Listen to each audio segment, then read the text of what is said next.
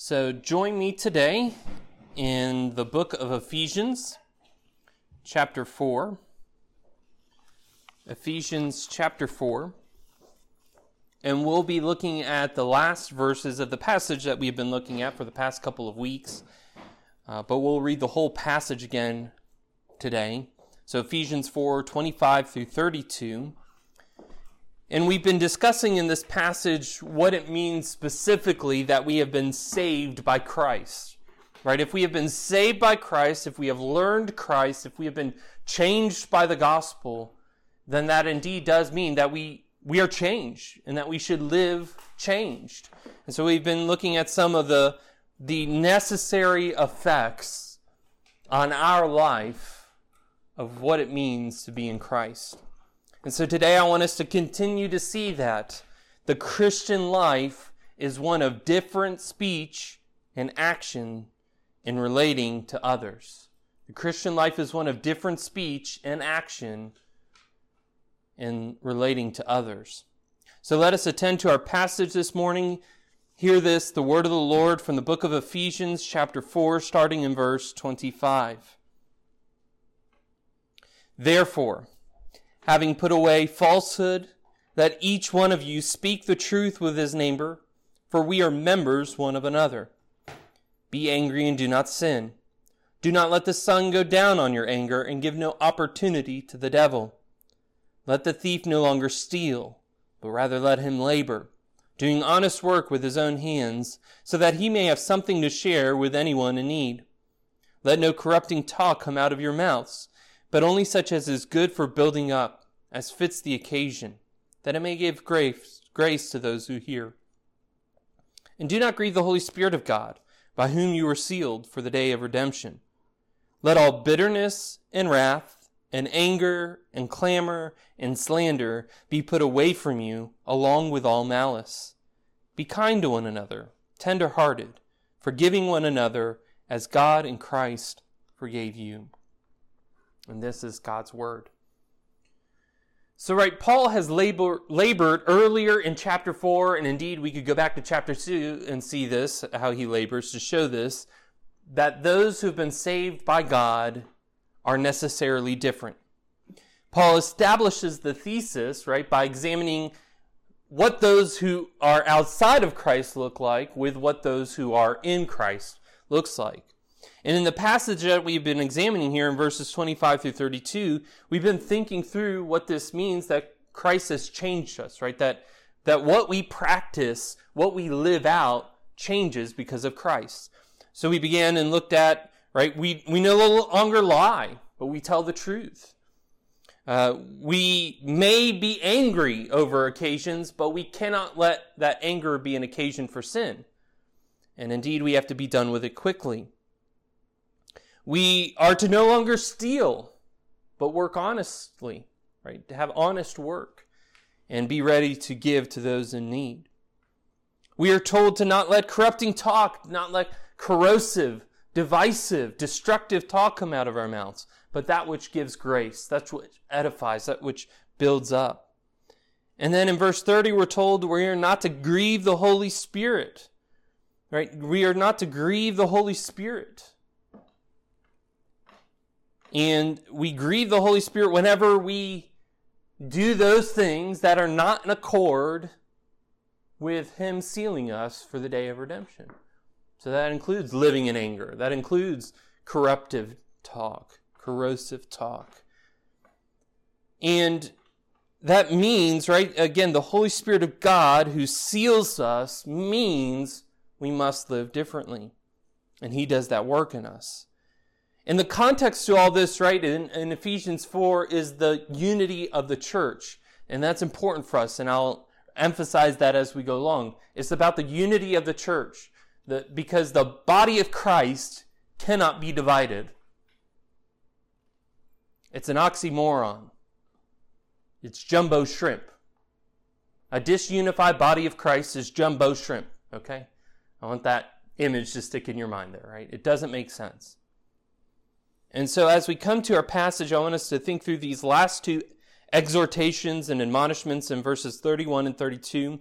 And we'll do that under the heading of new manners. new manners. That's what we'll be considering today.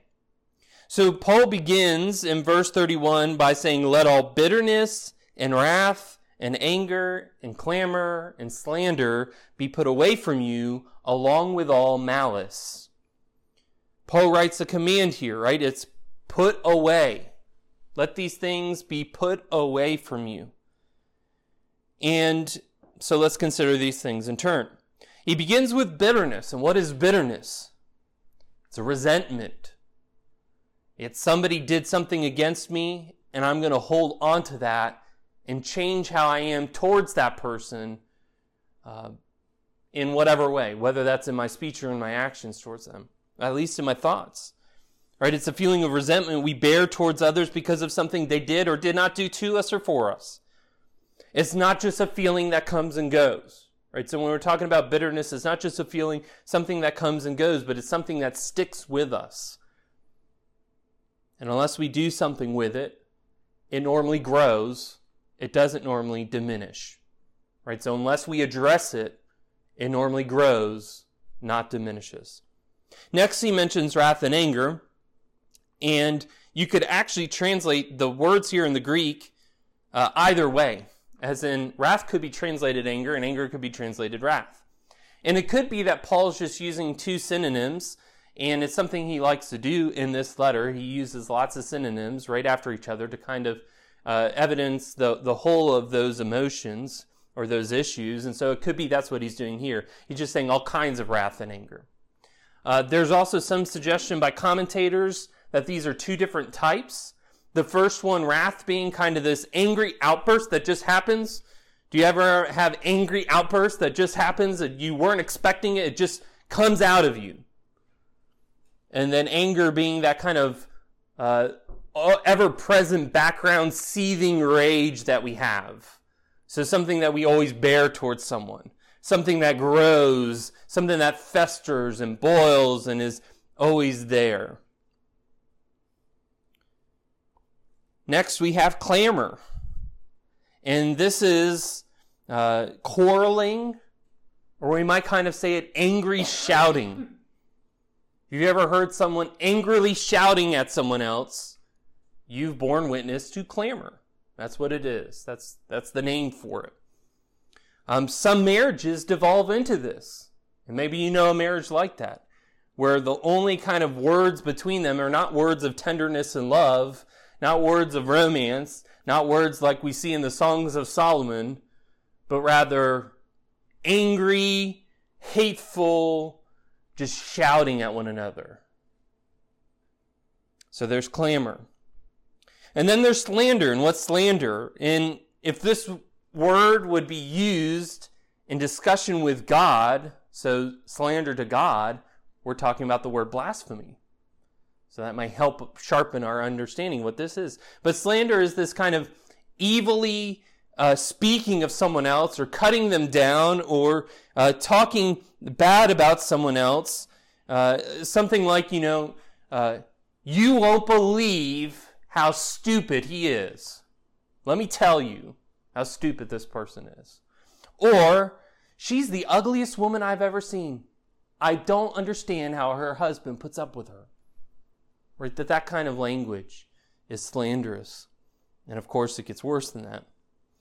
And then Paul says, along with all malice, at the end of the verse there, and malice is just this kind of, uh, it, encapsulates the whole, right? It's all kinds of evil, uh, evil intent towards others. And whether that's in our action or in our speech, it's malicious, maliciously uh, viewing that person and doing whatever we can to bring harm to them and to hurt them and to destroy them. And these actions are commonly dealt with in the scriptures. Uh, we could look at Colossians 3:8, which we know the book of Colossians is close to the book of Ephesians. They share a lot in common. They share similar contexts. Or we could look at 1 Peter 2:1. So these are things that come up in the scripture, these, these kinds of problems. Um, we could, for instance, look at Romans 1, where God says when he gives people over to their sin, these are some of the sins that God gives people over to. And the point of is that these things are common in the world. And so why do I mention that? Because it could be that there's not a specific problem within the Ephesian church. And remember that this letter is to be probably read by many other churches. And so I think Paul here may just be giving us a general exhortation, a general admonishment about these issues and not dealing with specific problems within the church. But either way, this means that we here today, who are reading Paul's words, have to deal with these, these situations, these problems, these sins. And I want us to n- note the movement in this verse as well, in verse 31. And there's kind of two kinds of movement that I want us to notice. I'll say at the outset that we could really dip our toes into any of these sins at any point, right? We don't have to go through each one of them individually to get to the end part. So, what I mean? I mean, we can slander someone without ever having been bitter towards them. We could have an angry outburst without having uh, a bitterness in us. Or we could have angry yelling at someone without ever having a seething rage that is long tended in our heart. But I think this is a common route for us to go. So as we look at kind of the, the trajectory of our heart, the trajectory of our feelings and actions, this is probably something very common for us to go down. So notice that we go from, and this is the movement here, right? This is the first kind of movement. We go from internal attitude to external action. It begins in the heart and it acts its way out into our speech and into our action. Right? We begin with bitterness, resentment, within us towards another person. And this may give rise to outbursts of anger or to that seething rage. And sometimes, right, those, that seething rage, the other person may not even know anything about it. But we know it, and we harbor it, and we feed it. And how easy it is, right, to move from anger towards someone to angry yelling, to clamor with someone else. It spills over. And how easy it is to move from that seething rage towards another person to cutting them down, to slandering them before other people. Right? I think it's rare that we probably started slandering. It's probably more that we've been bitter towards them for a long time, and so that leads us to cutting them down in the eyes of others. So that's the first kind of movement. The second kind of movement I want us to notice is that this is escalating. It's escalating behaviors. Right? It, it gets worse as you go along. Unchecked bitterness that leads to outbursts of anger, to con- consistent anger, to hateful words. That's escalating. Right? That's an escalating behavior. And we can go to the Sermon on the Mount to really help us to understand this to see that and, and the reason why I want us to do that is to see that sometimes these kind of more innocuous sins to us, these little sins to us, right? Bitter doesn't, bitterness doesn't seem like a really big deal, but we have to understand that at the root of that leads to something else. And if we're not dealing with those sin problems at the first set, right, they begin to grow and change and transform, or we might say to malform, right? They begin to grow and malform into evil and worse evil. So let's look at Matthew 5 in the Sermon on the Mount. Jesus deals with two sin issues. Matthew 5, and we'll look at um, starting at just verses 21 and 22. And Jesus deals with these issues of sin. And what I want us to notice here is notice that in the eyes of the Jewish people, the sin was the external action. And obedience to the command of God was to just not commit that external action. That's the Jewish thought. But Jesus says, no, the problem is much deeper.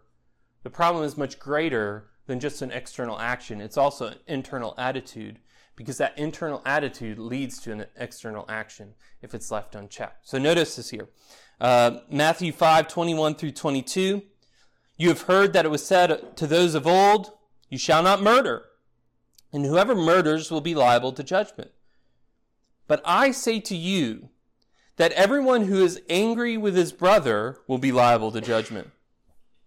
Whoever insults his brother will be liable to the council, and whoever says, You fool, will be liable to the hell of fire. So notice that there. Right? We just think the command is, Thou shalt not murder, and that's it. And that's typically a pretty easy command to keep, right? We have to kind of go out of our way to, to break that one. But what Jesus tells us here is that the problem is not just the murderous act. That's a big problem, right? That's a big problem. That's a big sin. But the problem is much deeper than that. We have to understand that we don't start at murder. Where do we start? Well, maybe we start with bitterness. And bitterness left unchecked leads to anger. And anger left unchecked leads to murder.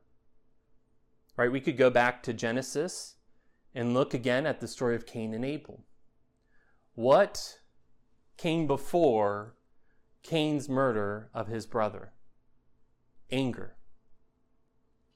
So we have to understand that anger is a starting point, not the end point. Anger can be sinful, and most often is sinful.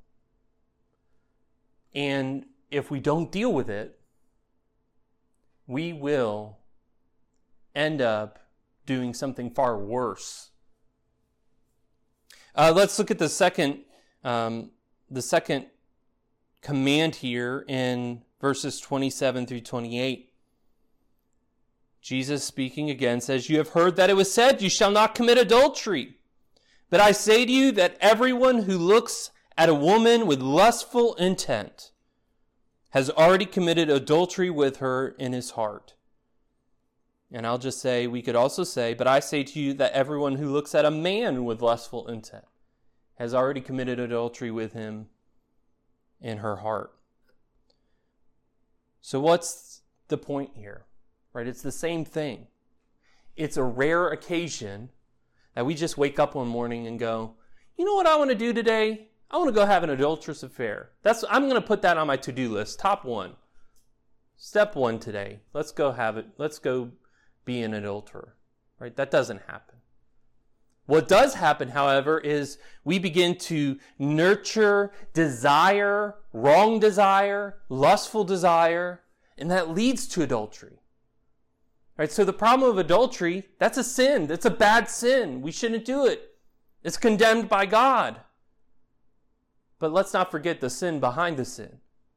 Lust. Right? And, and understand that our society says that things that are neutral and healthy, like porn, aren't.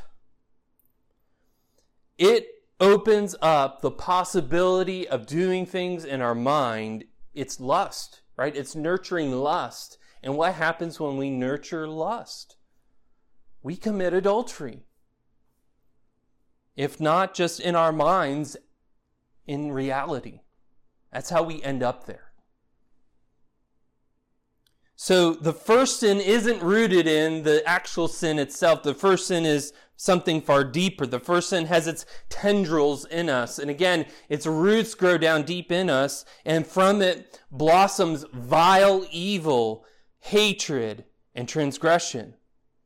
And remember what Jesus teaches about what defiles us. What is it that defiles us as a people? Is it because we don't ritually wash our hands before we eat? Matthew 15, 18 through 19. Matthew 15, 18 through 19. But what comes out of the mouth proceeds from the heart, and this defiles a person.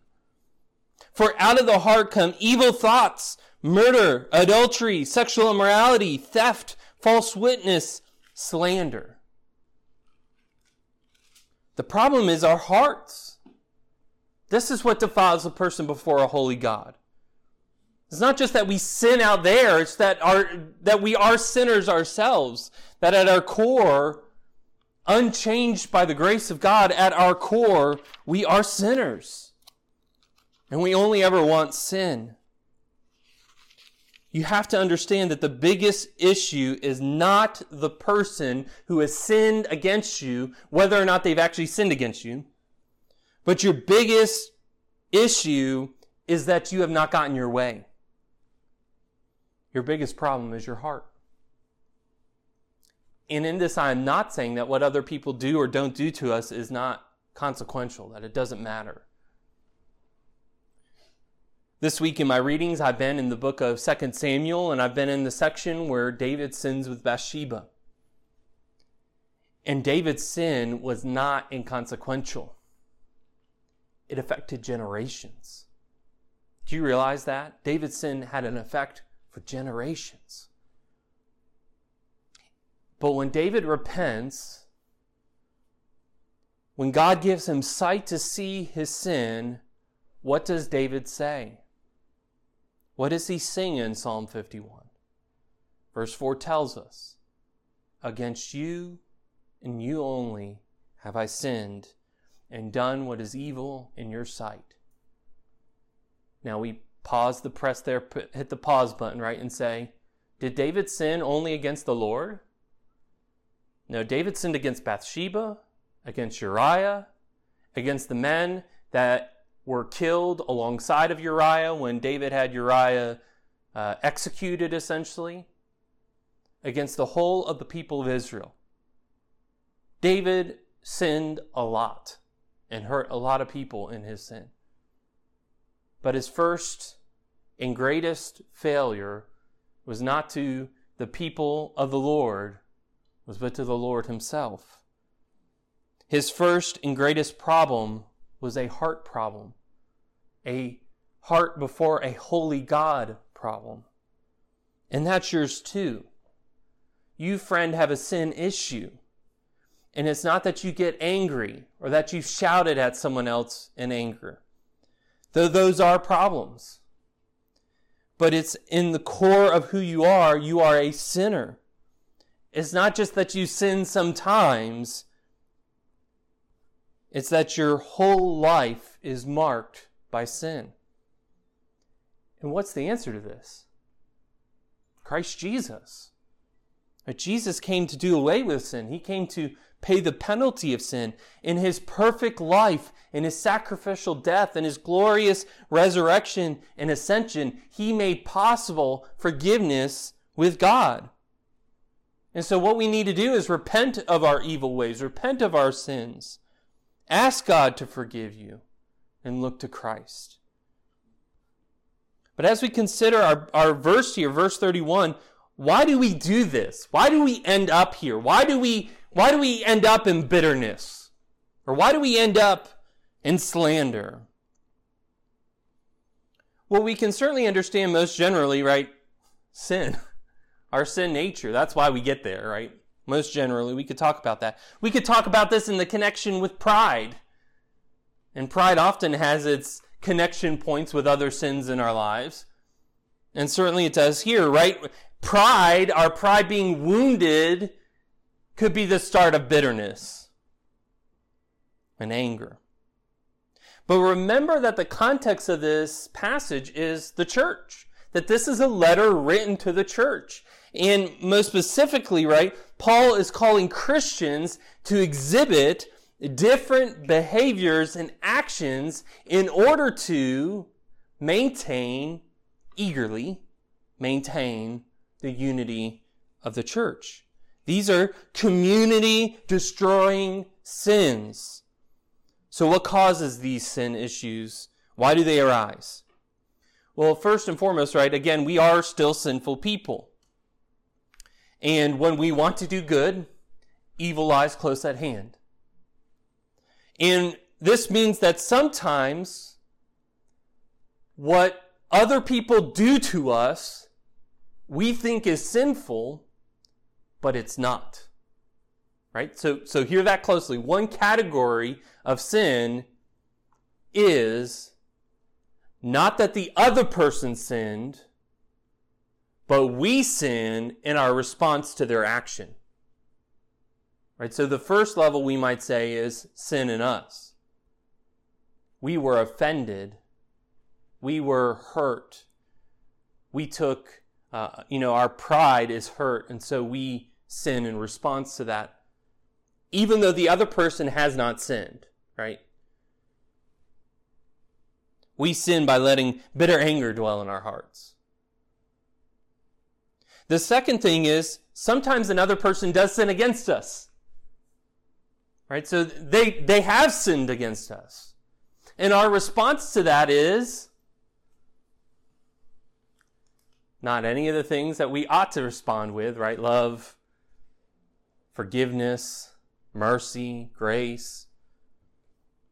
But we think ourselves justified in acting in sinful ways. So the person sins against us, and then we say, Well, I'm, I have a right to be bitter. I have a right to be angry. I have a right to angrily yell at that person because they've sinned against me. And in this, we act not like Christ, but the world, right? We return evil for evil. The second thing we have to realize is that why does this happen in the context of a church fellowship? Is that we have to realize that not always everyone within the church fellowship is actually of the church. Do you understand what I mean by that? Let me explain that. In other words, there may be people within the church fellowship who profess to believe in Christ, but the evidence of their actions is that they don't know Christ. And so Jesus might say to them on the day of judgment, Depart from me, you workers of lawlessness. Right? We have to understand that within the church there are, are sheep, those who are true believers, and there are goats. Those who are about the same size as the sheep but aren't, right? Who aren't really believers. The sad reality of this is that within the church fellowship that this is a failure of discipleship, so training, and also discipline, correction.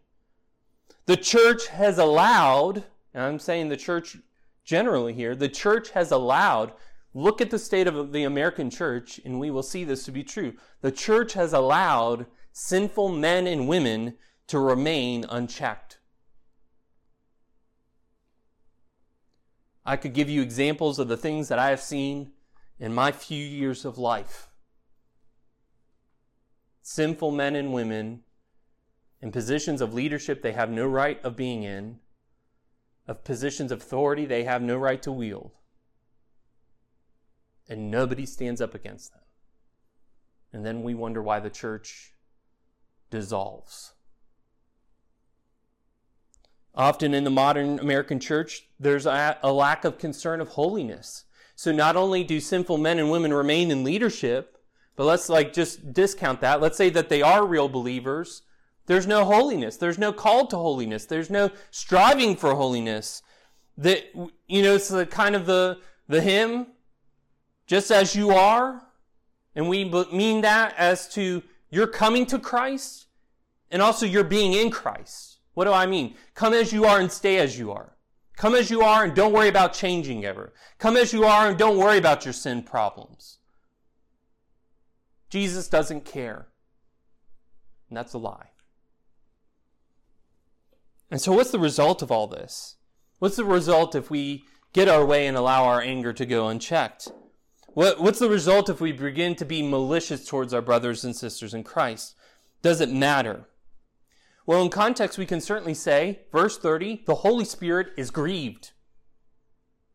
Has the Holy Spirit saved you and sealed you for the day of redemption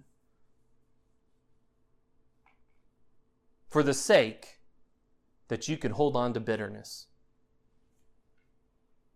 He's not pleased with it. He didn't seal us for the day of redemption so that we could be clamorous. He has not indwelt us that we may walk in anger. And we ought to also consider that in, in the context, right, this, we're talking about the destruction of community. Right? These are fellowship destroying sins. These aren't neutral things. These kinds of attitudes and actions left unchecked in a marriage end in what? Divorce.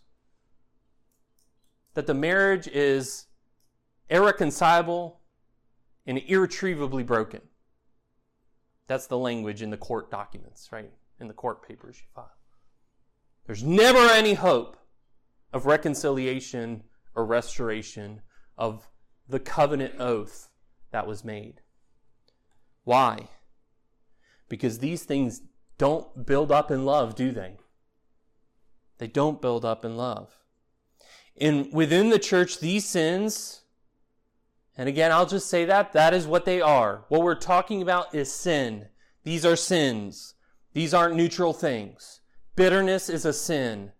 Anger, wrath is a sin. Don't be confused by that. Angrily yelling and cutting someone else down is a sin. Within the church, these destroy it, right? They destroy the God created unity of the body of Christ. And what God has joined together, let no man separate. The reality of where these things lead is death. What's the result of sin? The wages of sin is death. And whether that's the second death reserved for unrepentant sinners, or whether it's the kind of chastisement that God uses to correct us, either of those is not what God has first created us for. It is a good thing for God to chastise his people. But understand that that is not what we were created for, to be chastised. It's what we need, but it's not what we were first created for. And so God commands us. What does he command us here? He says, put away these sins. Put them away. Be done with them. Take off the old mantle of bitterness. Repent of the angry words that lead to harming others. Whereas Hebrews 12, 14 through 15 tells us. Hebrews 12, 14 through 15. Listen to this. Strive for peace with everyone And I'll just pause here and say, does that, did that scripture just say the other person has to strive with peace for you? No. What does it say? You strive for peace. Even if the other person doesn't strive for it, you are to strive for it, okay? But if you're in Christ, we're all to strive for it. I'm not giving the other person an excuse. I'm just saying. Who's who is the the evidence on, right? Who's who's the weight of it on? Who's the responsibility of it on? Strive for peace with everyone, and for the holiness without which no one will see the Lord. See to it that no one fails to obtain the grace of God, that no root of bitterness springs up and causes trouble, and by it many become defiled. What is God telling us there? What happens when we let a root of bitterness stay? It causes trouble. And by it, many become defiled. Your sin doesn't just affect you, it pours out to everyone else too. And in verse 15 there, right, see to it that no one fails to obtain to the grace of God. We have a responsibility to one another, brothers and sisters. We are to see to it that we don't fail to obtain. We are to see to it that no root of bitterness springs up and causes trouble. We're to strive for peace. We're to work towards it. We're to strive for holiness. Right? That's on us. Who does that work of holiness in us? God. How is it possible? God. Who's ensuring it happens in us? God. But we're to work out our faith with fear and trembling. We're to strive for holiness. We might say that word, by the way, in another way strive for Christ likeness. Christ is our example here. And so we pray, we, we ask God, how do we deal with this? We ask God, right? We, we seek God's help. We seek God's grace. We ask Him to help with the bitterness within us. We understand that bitterness within the body will kill it.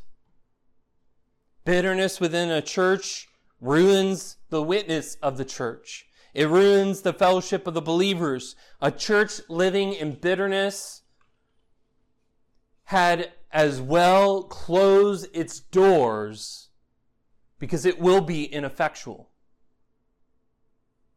Do you understand how serious this sin is? And by the way, I focus on bitterness here because, again, that's the internal attitude. And it's easy for us to think that our internal attitudes don't matter. I've had people tell me before, for instance, you know, working in retail, it takes a lot of patience. And sometimes people say to me, You are so patient with that person. I said, If you knew what was going on in my head, you would know that there was no patience in me. I just hid it well in my outward action. And that's not a laudable thing to achieve.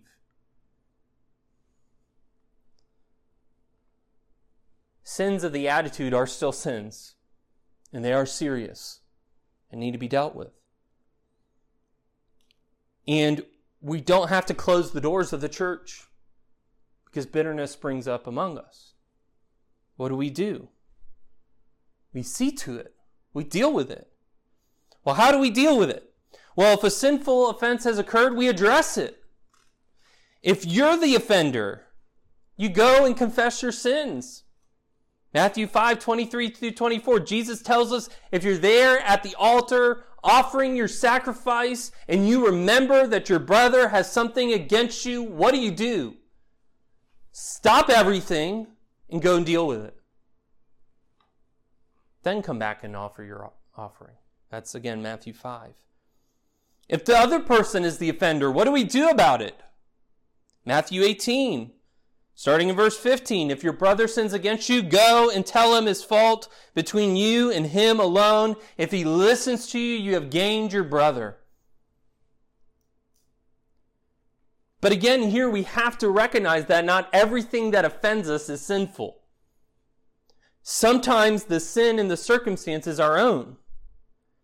Right? Again, we get angry. Why? Because our pride was hurt. Because the other person spoke the truth in love and we didn't want to hear it. That's not a sin on their part. It's a sin on our part for being prideful and unwilling to listen.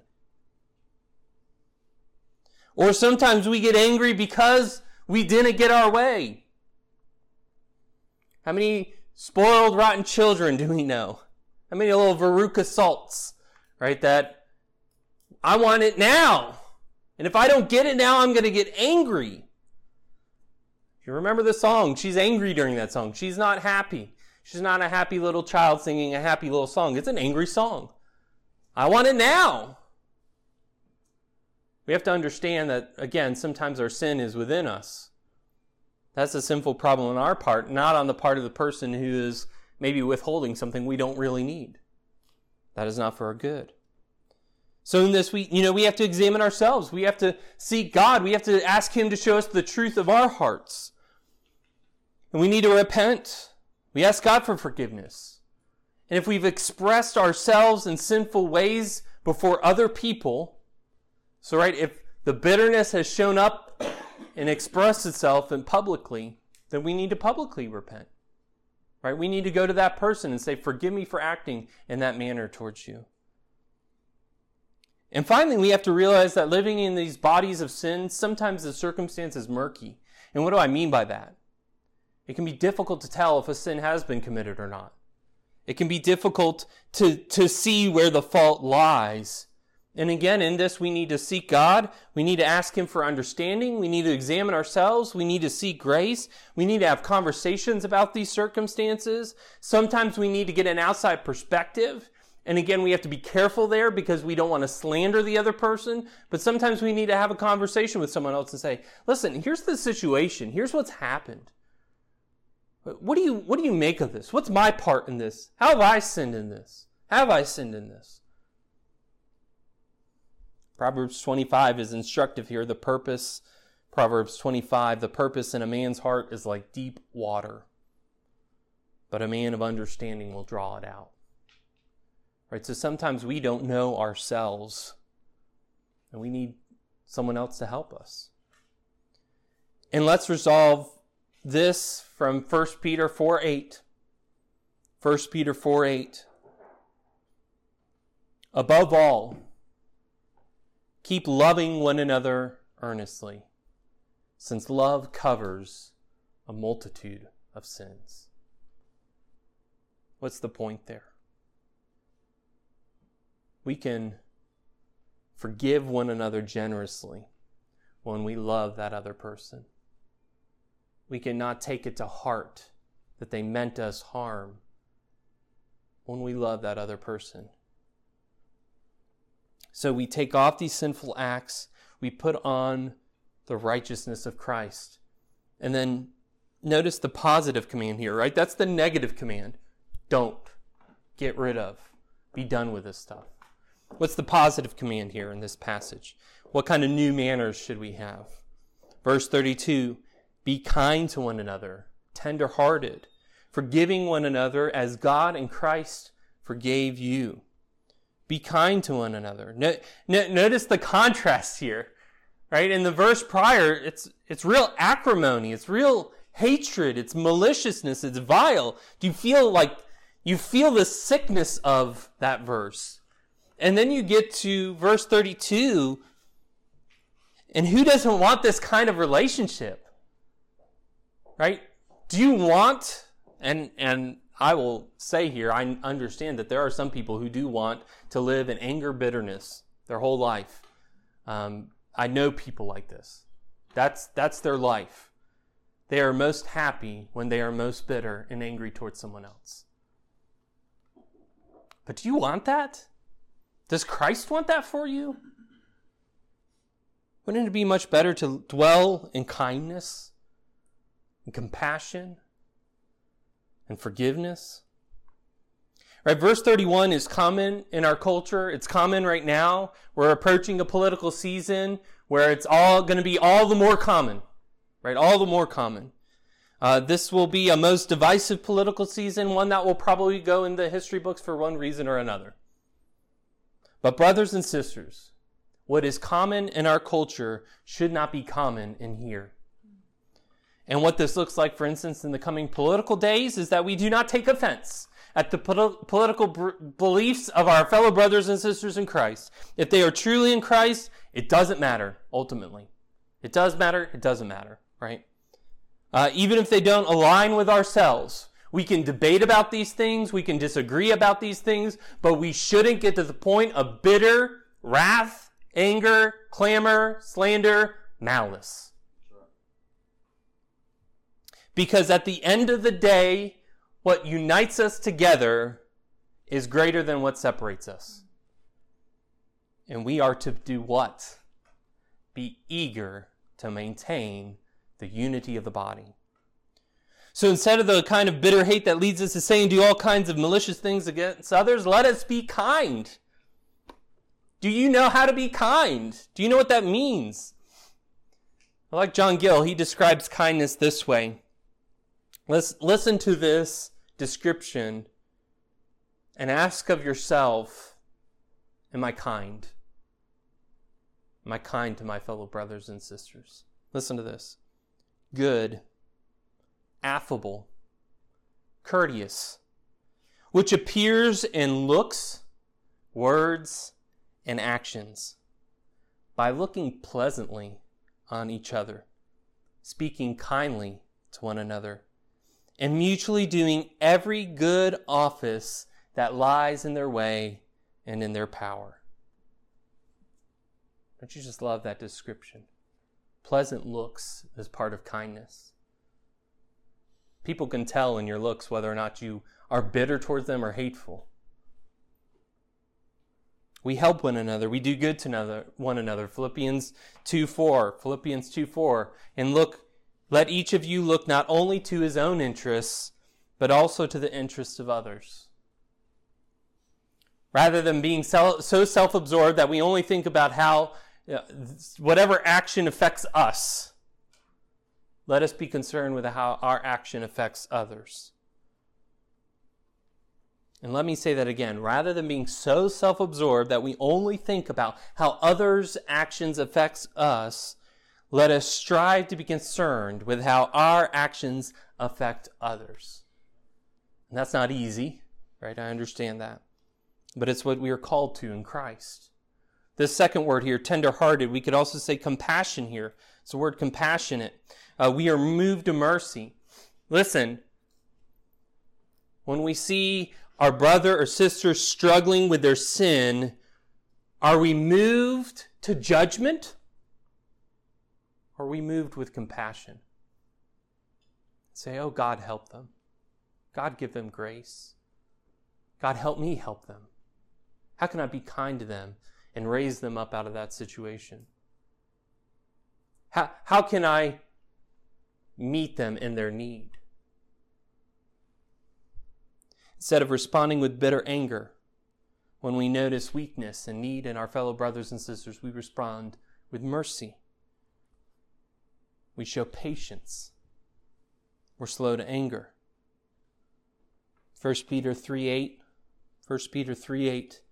Finally, all of you have unity of mind, sympathy, brotherly love, a tender heart, and a humble mind. Again, I would just say I, I find it exhausting to live in hate. Because it's not just destructive to others, it's destructive to us. And what a breath of fresh air humble love is. So instead of hateful speech, let there be sympathetic speech. And whether a brother sins against us, what do we do? Do we just get upset and shout about it? Do we do nothing and let bitterness just simmer under the surface until it finally shows up one day in anger? No, we forgive them. Notice that here, right? Forgive them, forgiving one another. Here's the reality, church. Look to your left, look to your right, look in front of you, look behind you. That person is probably going to sin against you one day. I will sin against you one day. And what are we called to do in Christ? Forgive one another, forgiving one another. And what's what's it likened to? As, just as God in Christ forgave you. God has forgiven us so much greater sins than anyone else could ever sin against us.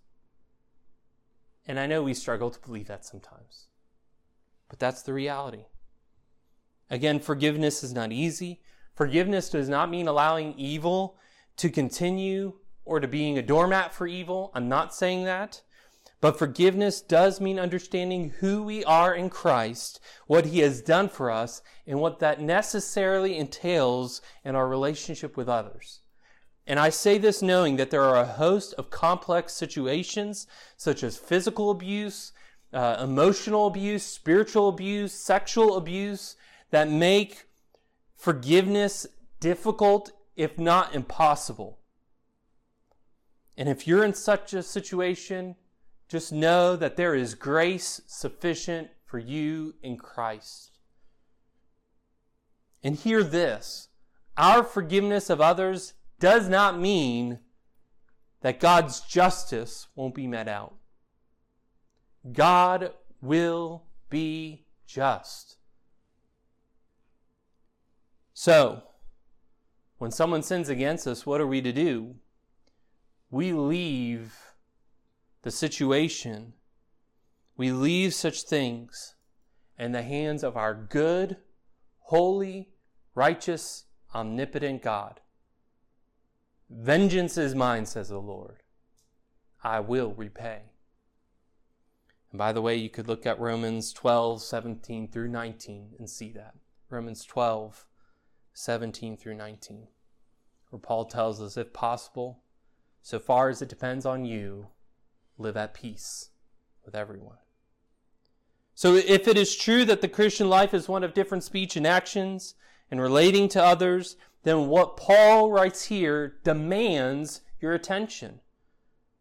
These are not just interesting data points, right? These aren't just, oh, you know, let's go through a list. Let's just have a list here. Let's have 12 ways to organize your sock drawer and like, let's file what Paul says here next to that because that's how important it is. No, these are not just a, not another set of moral commands that we just shrug about and go on our way. Brothers and sisters in Christ, these are God's commands to you.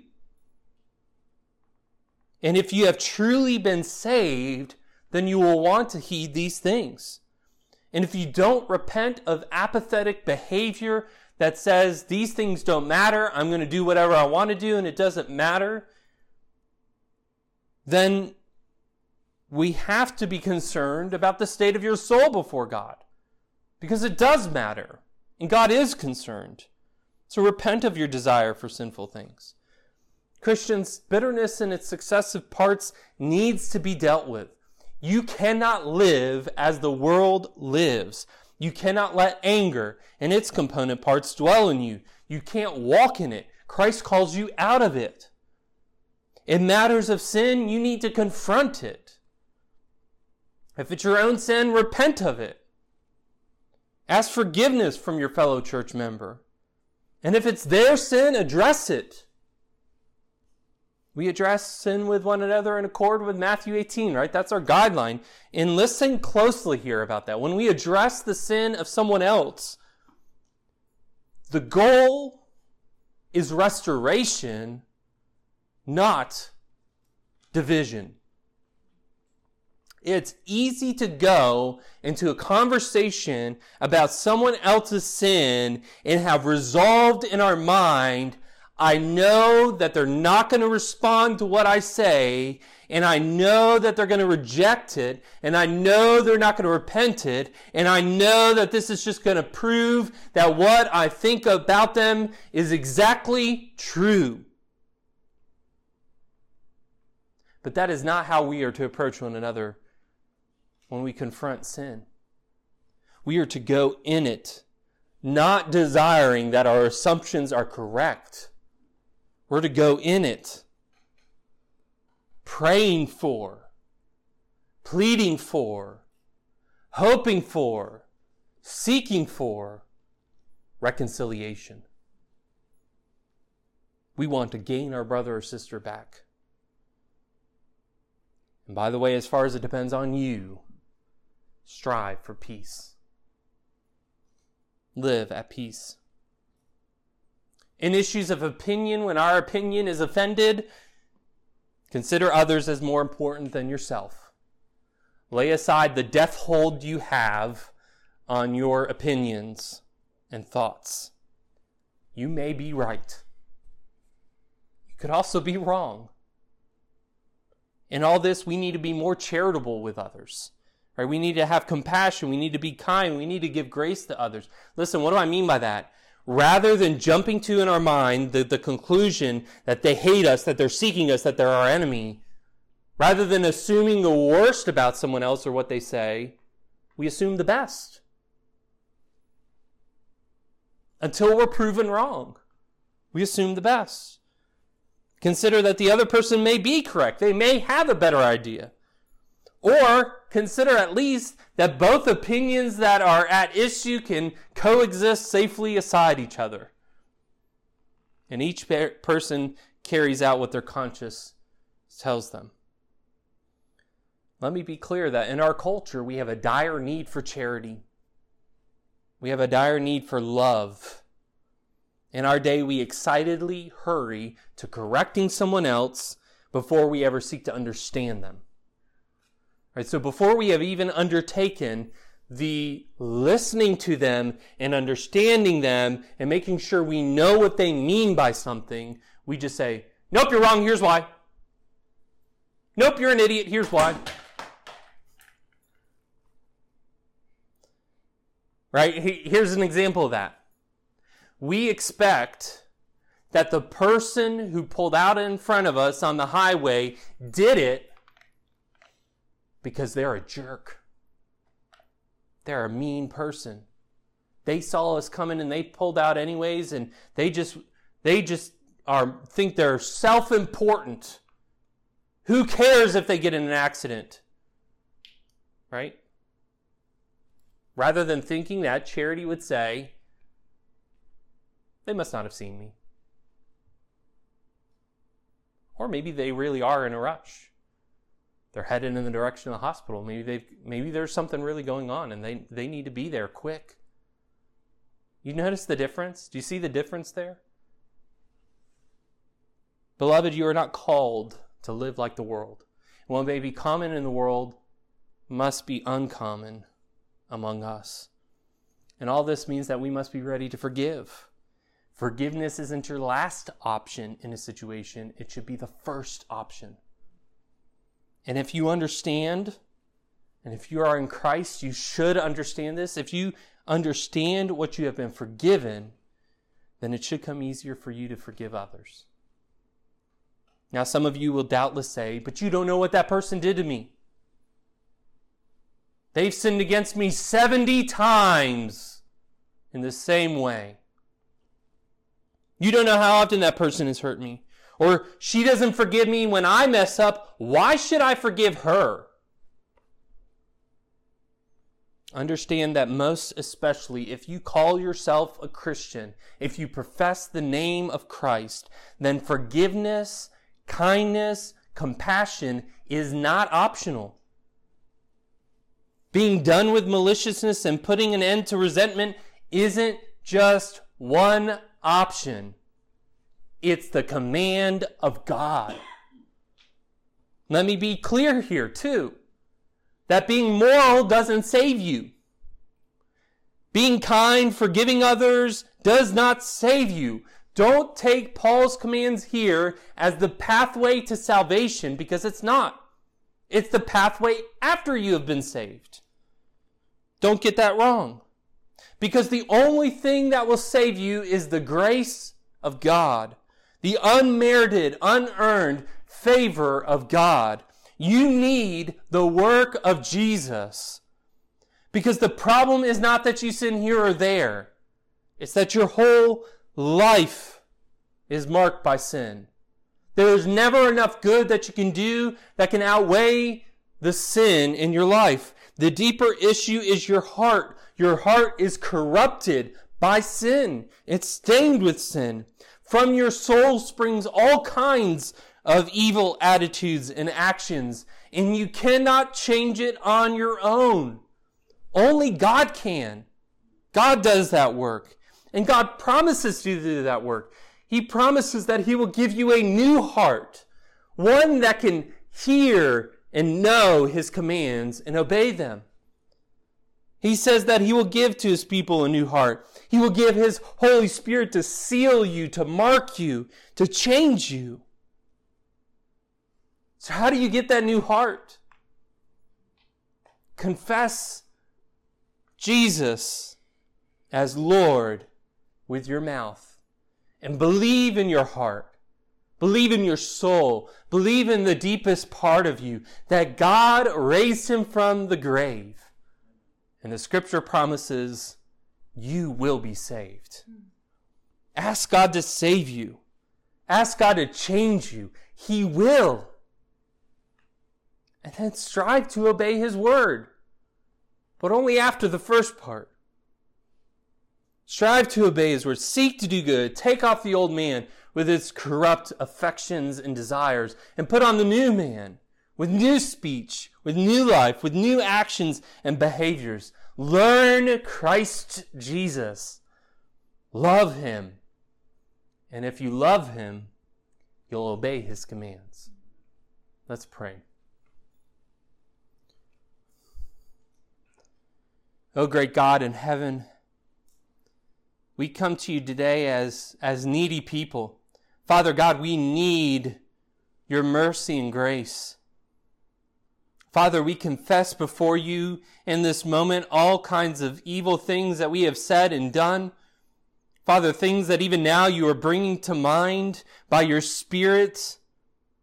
We want to confess those to you. We want to seek your forgiveness, God. We pray that you would forgive us for the evil that we have done against you. Father, we, we want to confess our sins before you because we know they're abhorrent in your eyes, that, that they are offensive to you who is holy.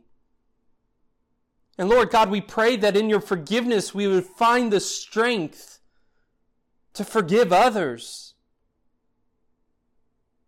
to walk in holiness before you because that's what you call us unto, not as, not as a pressing weight, not as something that we dread to do, but Lord, as a joy. Father, that all these things, these being kind to one another, being compassionate, tender-hearted towards one another, Lord, that these things would spring from the joy of your salvation. That, Lord, you have changed us. You have saved us. That at your right hand are pleasures forevermore. Lord, that you are good and glorious and great. And Father, we want to reflect that to others. Lord God, we want our, our lives to reflect you because you are, you are good. You are glorious. And there is no better way to live than but what you have commanded for us. Father, your commands are for our good. We confess that this morning. And Lord, we pray for those and those in our midst, those who are hearing this, that are dead in their sins and trespasses, that still continue to walk after the prince of the power of this air, uh, the prince of the, this world. Father, we pray that you would have mercy upon them, that you would give them your spirit to break their sin. And Father, that they would confess Christ as Lord and Savior. And Father, help us as we go this week. Lord God, we know, we know, we confess this, Lord God, to you. We know that it is easy to hear these things and hard to practice them. And Father, we pray that as we go through this day and this week, that these things would be on the forefront of our minds, that we may glorify you in our lives Father, give us strength and help because we know that the evil one will whisper lies to the contrary. And even right now, Lord, we know uh, that he is quick to snatch the word that has been sown.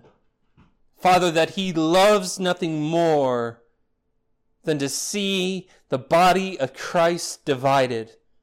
Help us, Lord. Help us, Lord, we pray. Oh, Father God, help us. Lord, be glorified in us. And so we pray this in the name of your only begotten Son and our only Lord and Savior, He who is risen and who is coming again. We pray this in the name of Jesus. Amen.